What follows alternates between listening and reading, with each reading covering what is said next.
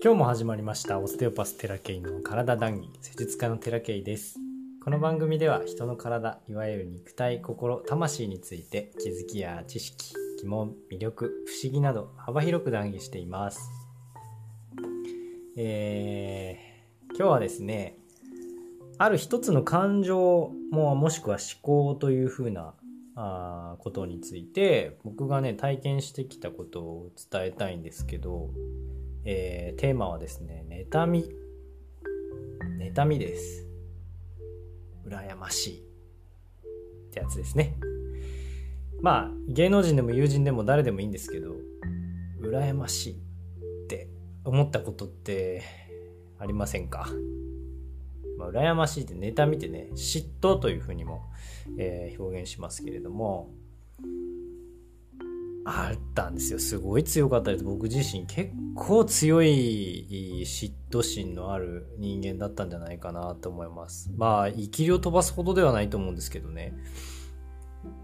で、妬み、嫉妬っていうのは、キリスト教、主にね、カトリックの方の教えの、である、7つの大罪って聞いたことありますか？そのうちの一つにね、嫉妬というものがあるんですね、実は。えー、7つの大罪っていうのは一応紹介すると鈍色色欲傲慢強欲怠惰嫉妬憤怒というやつですね。これねあのウィキペディアで、えー、簡単に調べられるんですけどまたねこれ調べていくとね面白いんですけどね。7つの大罪に対応する悪魔っていうのがいるんですね。キャラクターっていやき教あの宗教関係のって結構こうキャラクターものが多いじゃないですか。あの偶像もそうだしあとギリシャ神話とかもそうだし天使とかもそうですキャラキャラものが多いですよねだから漫画とかにもよく出てくるんですけどやっぱ、何かこうキャラクターとして、えー、名前がついたりとか、見た目がボンってあったりとかってするのはあ親しみやすいんでしょうね。人の心理にとても入りやすいんだなって思うんですけど、えー、嫉妬というものはなんかねレビーアタンっていう海？海？なのかな？これ。海関係の悪魔らしいですね。全然わかんないですけどね。なんかちょんって押したらすごいすごいこうすごい絵出てきたけど。動物にするとねなんか蛇とか犬猫っていうのも入ってるみたいですね。なんとなくイメージつきますか？ね。話ちょっとそれるんですけど、えっとね、ガン、その、ウィキ先生にはね、ガンジーもね、あの、社会的罪っていうのが7つあるっていうことにね、打ち出してるみたいなんですよ。ちょっと紹介したいんですけど、理念なき政治。労働なき富。良心なき快楽。あ人格なき学識。人格なき学識ね。で、道徳なき商業。ね。うんうんうん人間性なき科学。うん。献身なき信仰だそうです。まあ、これに関しては別に意見も何もないんですけど、まあ、賛否両論ね、あるでしょうね、これは。えー、さてね、話を戻しまして、あの嫉妬に関してなんですけどかなり僕は強かったです。ありました嫉妬。あのー、学生の頃にね好きな人の好きな人。ねえとか。キーってなってましたね。お金持ちの人とかね。お金持ってる人とかにいや自分自分の手持ちを見ていやお金ないなあの人お金いっぱい持ってるなきみたいなね。あと治療家で成功してる人とか見るとね、羨ましいなって思ったりしました。あ僕もあんな風に直したいなって、もちろんプラスのね、あの意味でですけど、あいい効果もありますよ。嫉妬になる必要はないんですけどね。なんかこう目標というかね、そういう風に切り替えれれば別にいいんだけど。あとね、SNS ね。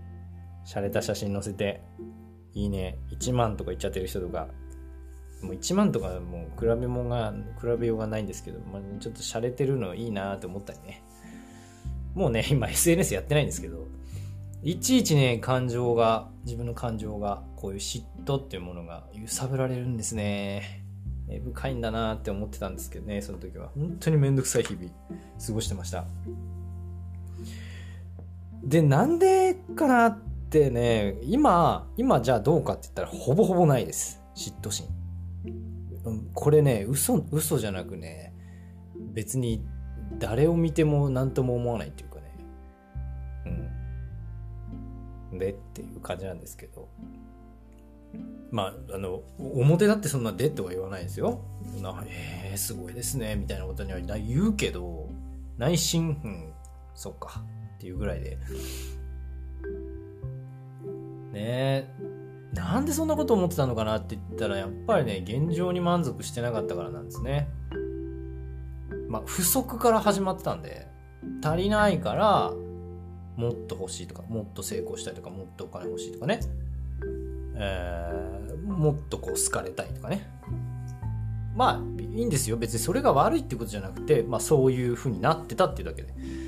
それによって、あの、メリットもありましたから、向上心がね、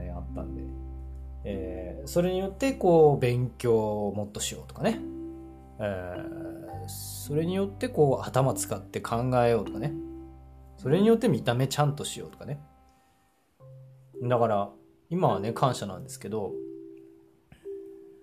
まあ、そのまま言ってたらおそらく永久に満足する日々は来ないと思うんですよ。イメージできますか？ずっと足りないでスタートして、得ても得ても次、まあ上があるじゃないですか。それになっちゃうんですよ、また。切り替わっちゃう。目標がね。どんどんどんどんこう、まだ足りない、まだ足りない、まだ足りないになってくるんですよ。それってすごくこう毎日毎日しんどいですよね苦しいですよね足りないんだから要はまあ満足していないっていうのもそうなんですけど比べてるんですよ。誰かと比べちゃってて自分は足りない。その人と比較すると足りないから羨ましいとか妬みに変わっちゃうんですね。これ自動的に起こっちゃうんで、あの、そうしないようにしようと思って変えれるもんじゃない。と僕は思っています。まあ時期が来ればね、あるんですけど、そういう風に変わるっていうのももちろんあるんですけど、基本的にはやっぱ潜在意識がね、そうさせてるんじゃないかなと思うんですね。えー、潜在意識っていうのはより、いいなんだろうな。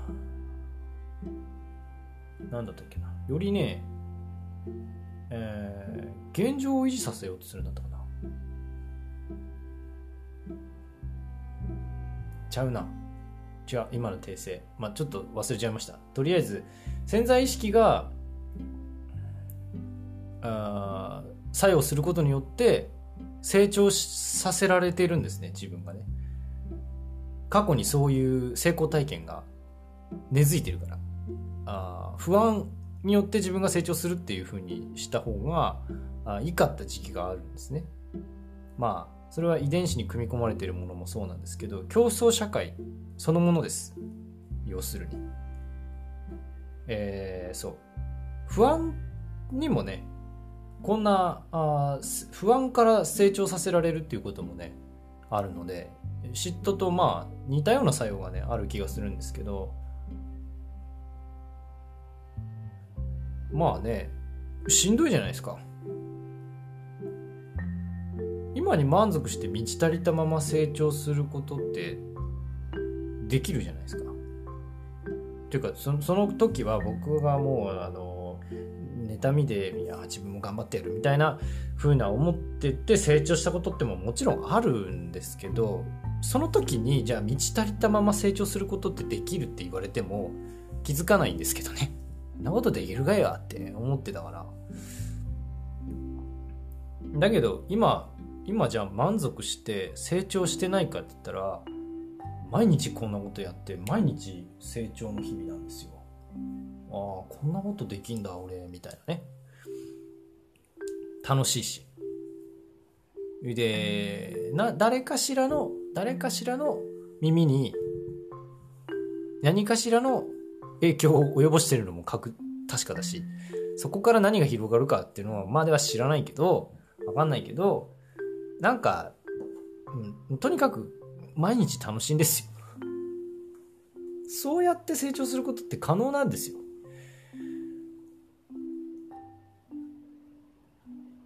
で、でもね、でも、じゃあ僕今現在ね、その、すごいお金持ってるかっつったら、さほど以前と変わってないし、むしろ収入は落ちてますよ。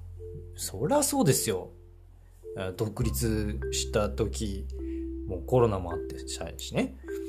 えー給与もそそれほどもらってましたからそれほどってそんなたくさんじゃないけどそれなりのサラリーマンぐらいはもらってたしそっから自営になってじゃ自分ゼロ1から作り上げるってなった時にコロナドンってなってそれは収入は落ちますさね。だけど嫉妬心に関してはほぼ皆無。皆無ですね。本当になんもないな。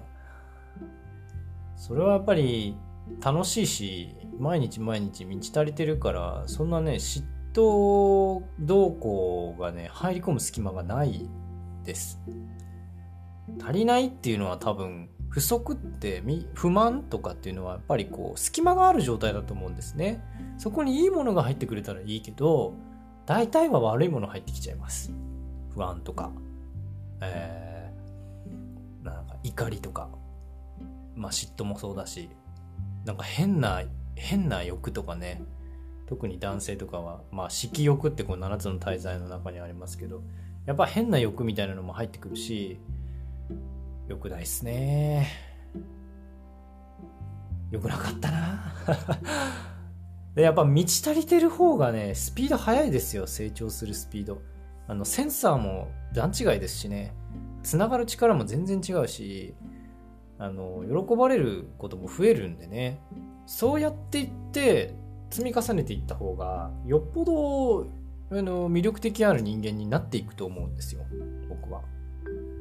好きなことやってますからね。好きなことにセンサーが向くっていうことが、まあ、ある意味満ち足りてる証拠だと思うんですけど。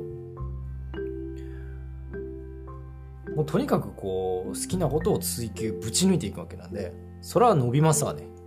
勉強もするし本も読むし。好きだから。こういうアウトプットもするし。好きだからね。まあ好きこそものの上手なれとかって言いますけどまあ結構的を得てますよねあれはね。あの言葉はね。結果としてじゃあ嫉妬がなぜ起こるかっていうのと、まあ、今に満足してないからだと。マインドフルネスって聞いたことありますか？瞑想とかね。そういうのをする時に、まあ、今ここにいるってことをこう感じてくださいみたいな。感覚をこう接触面がここに僕は今バランスボールに座ってますけれどもバランスボールがあるなと。ちょっとベッドに膝かかってるな足の裏しっかりついてちょっと下がひんやりするかもなみたいな。そういう今ここの瞬間っていうものに立ち戻るというか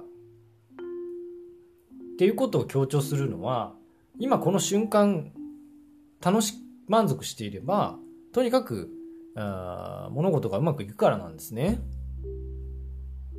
今に立ち戻る。今この瞬間、肉体あるじゃん。元気じゃん。最高じゃん。っていうのを感じるってことです。感じ続けるっていうか。あわかんないけどね、理論は。よく、よく言うのは今ここっていうのは僕が考えとしてはそんな感じかな。